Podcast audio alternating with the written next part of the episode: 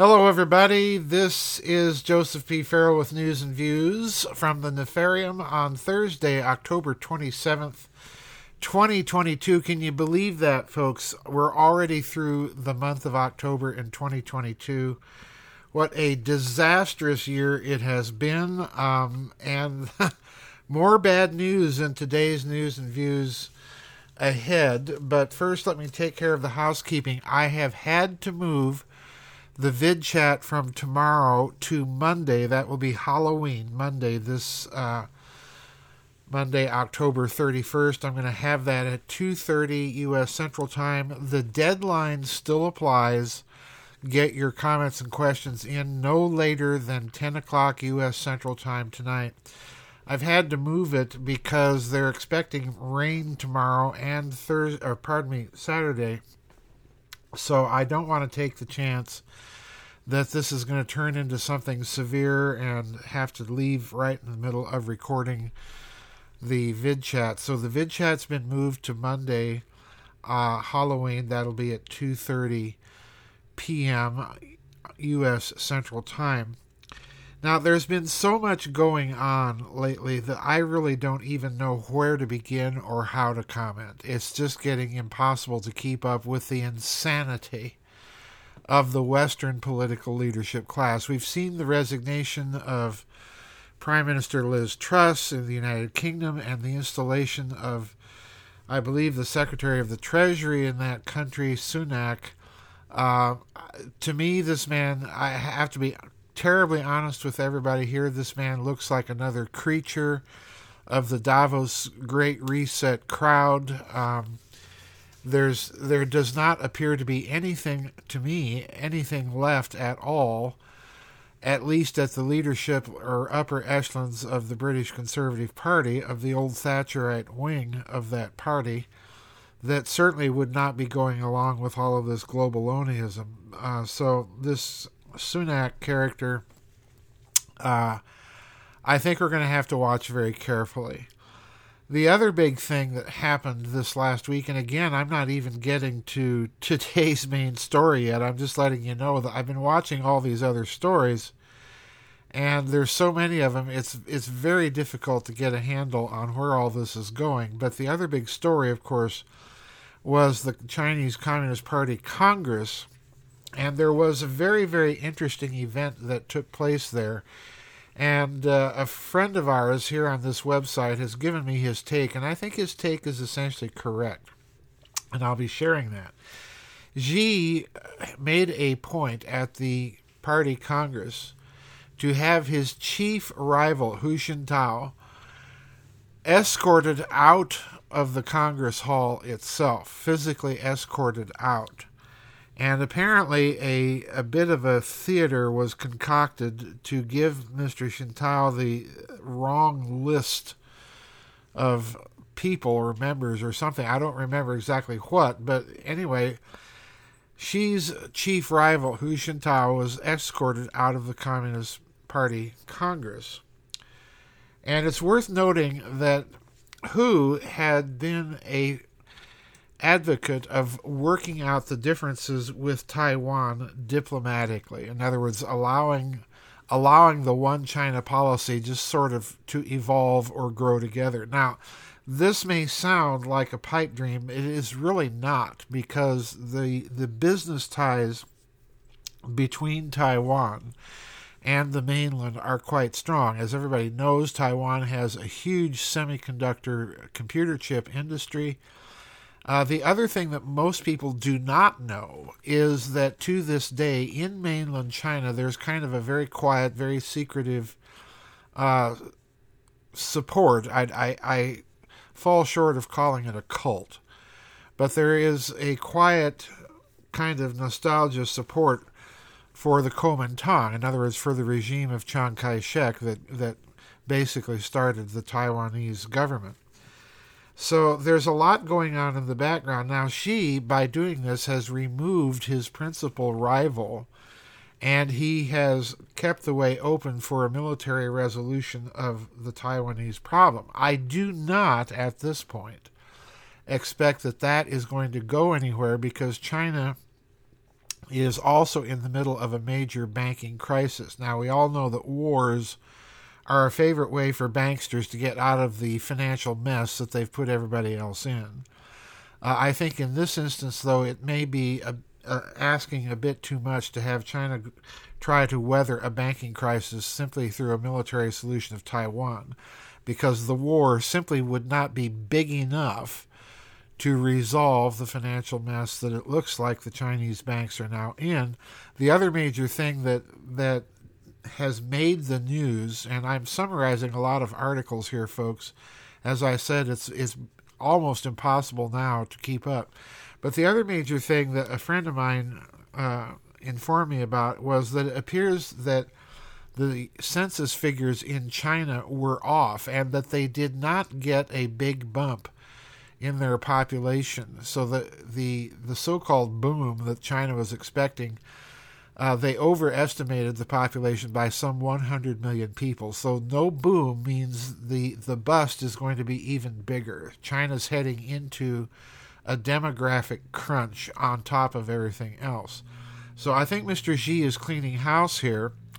And I think my friend, one of our, our friends that sends a lot of articles to the website from time to time, uh, I, I can only say that he's a well placed financial advisor somewhere in the world. okay, that's all I can say. But his take is that this may be a move to go to the Southeast Asia Treaty Organization countries and negotiate a deal with them in return for Taiwan, negotiate a deal with them on the South China Sea. So, in other words, this may be a bit of house cleaning preparatory to a much larger diplomatic initiative. That's his view, and I think that his view has a lot of merit. Now, here's the main, main news of the day. Uh, I'm linking an article that is about the recent comments of the Russian Ministry of Defense. The article is titled Two Ukrainian Firms Caught Building Dirty a Bomb Media Blackout.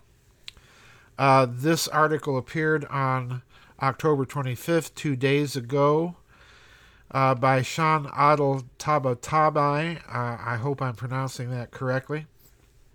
And I want to read this entire article to you because this article has to be taken in conjunction with everything else that we see going on in this country and in Europe.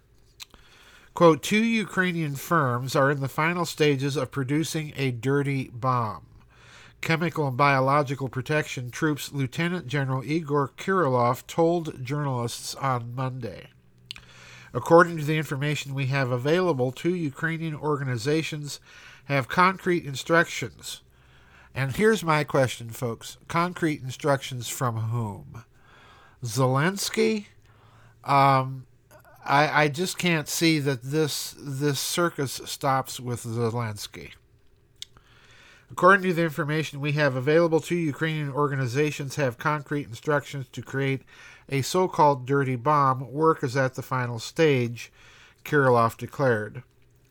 TASS.com reports the Russian Defense Ministry has data on contacts of the Ukrainian presidential office with the United Kingdom on the issue of potentially obtaining these nuclear technologies, Kirillov told a news briefing. The Kiev regime has sufficient research and production potential to make a dirty bomb, including three active nuclear power plants and large amounts of spent nuclear fuel. Quote, the Ukraine has nuclear industry enterprises with stockpiles of radioactive substances that can be used to make a dirty bomb. They are three active nuclear power plants Yuzhno-Ukrainskaya, uh, uh, Khmelnytskaya, and Rovnenskaya, which have nine spent fuel pools that contain up to 1,500 tons of uranium oxide enriched to the level of 1.5% Kirillov said. Now, let me stop right there. 1.5% is nowhere near the uh, purity of uranium that would be needed for a fission bomb. It's nowhere near that. And In this next paragraph, we learn that it's really not the right kind of uranium anyway. Continuing, he says, according to Kirillov, there are 22,000 spent fuel assemblies containing uranium 238 at the decommissioned Chernobyl nuclear power plant. It also contains products related to Operation Uranium 235. That uranium 235, folks, is the isotope that you would use for a uranium fueled atomic bomb. And then plutonium 239, and of course, the article comments that these are the main components of the nuclear charge, and that's correct. If you build a plutonium bomb, you're using plutonium 239. If you're building a uranium bomb, you would use uranium 235. Most, uh, the most efficient use of a nuclear fuel would be to build, of course, a plutonium bomb. On Sunday, the Russian Defense Minister Sergei Shoigu held telephone conversations with his British, French, and Turkish counterparts, as well as with the Pentagon chief. Shoigu conveyed to his colleagues concerns about the Ukraine's possible use of a dirty bomb. For her part, Russian Foreign Ministry spokeswoman Maria Zakharova spotlighted the Ukraine's nuclear blackmail. According to her, Kiev was planning to turn the Zaporozhye nuclear power plant into a dirty bomb. And folks, that would be that would be a far far worse disaster than the Fukushima disaster in Japan of a few years ago. Now, here's what I think is going on. I think we are prepping the nuclear false flag narrative to a dangerous degree. Uh, and this, I think, is in concert with the recent move of the American 101st Airborne Division to Romania. Now, another friend of ours on the website has run the following scenario through. Uh, this is what his contacts are telling him. I tend to think that the scenario has some juice, but for a rather different reason. The scenario is the Ukraine would load a dirty bomb into a missile or a bomber and fly it over the Chernobyl excluded zone. The Chernobyl zone, folks, is north of Kiev, kind of in the fork between the two rivers that are north of Kiev, the Dnieper River, of course, continuing north, and then the Pripyat going through the through the marshy country to the north of of Kiev. But in any case, that's roughly where the Chernobyl region is. It's between Kiev and Gomel, if you know where these uh, Belarusian and Ukrainian cities are. The missile would be shot down by Russian defenses, and they're choosing the already contaminated zone so that they don't con- cause any more contamination. At that point, the Ukraine gets to, to blame Russia for shooting a, a, a nuclear missile at the Ukraine. Now, the scenario here makes no sense to me because a a quick examination of the wreckage would tell anyone that the Russians did probably did not design the bomb. If the Russians design a bomb, they don't need to design a dirty bomb.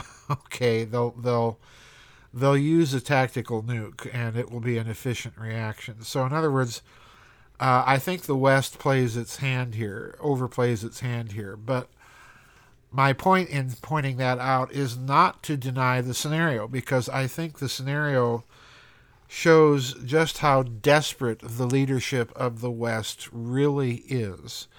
And they need not only to keep the distraction in the Ukraine going, there's another reason for this, and that is the the Western leadership itself is in a major difficulty, both in the United States, in France, in Germany, uh, with the growing populist movements in all of these countries. The the leadership class is desperate. They need a distraction, and on top of everything else, there's there's the financial crisis going on, and we all know that Mr. Globaloney's favorite way to resolve looming financial crises is to have a big war and the Ukraine presents a happy place to do this. Um, you know, I, I make the joke that, that the goal of the West is to fight to the last drop of Ukrainian blood, and unfortunately, that looks like it, it's the case. Um, I suspect that these false flag incidents will not be successful. They may try them, but I suspect that they will not be successful because there's too many people that already suspect something like this is going to happen, and there's too many people that would simply be inertia to Mr. Globaloney and the accomplishment of whatever objectives he may have in mind doing this. So, in other words, they're in a very, very difficult position. Uh, my personal scenario at this point is I think the Russians need to start start taking the gloves off with their covert operations. Uh, you know, I've said for many years that covert operations is a game that two can play. It's time. It's time to take the gloves off and start playing the game because the leadership class, the current leadership class of the West, if they're even talking seriously about nuclear war, that leadership class is criminally insane, in my opinion. So that's the news, not necessarily good news, folks, but it is my take on what's going on. Remember, there's no vid chat tomorrow. I have moved that to Monday, Halloween. Uh, please remember also to get your questions and comments in by 10 o'clock U.S. Central Time tonight. Uh, if they are late, that you'll have to have them archived and resubmit them. So we will see everybody on the vid chat for the Halloween vid chat on Monday, and we'll see everybody else on the flip side. Bye bye, everybody, and God bless.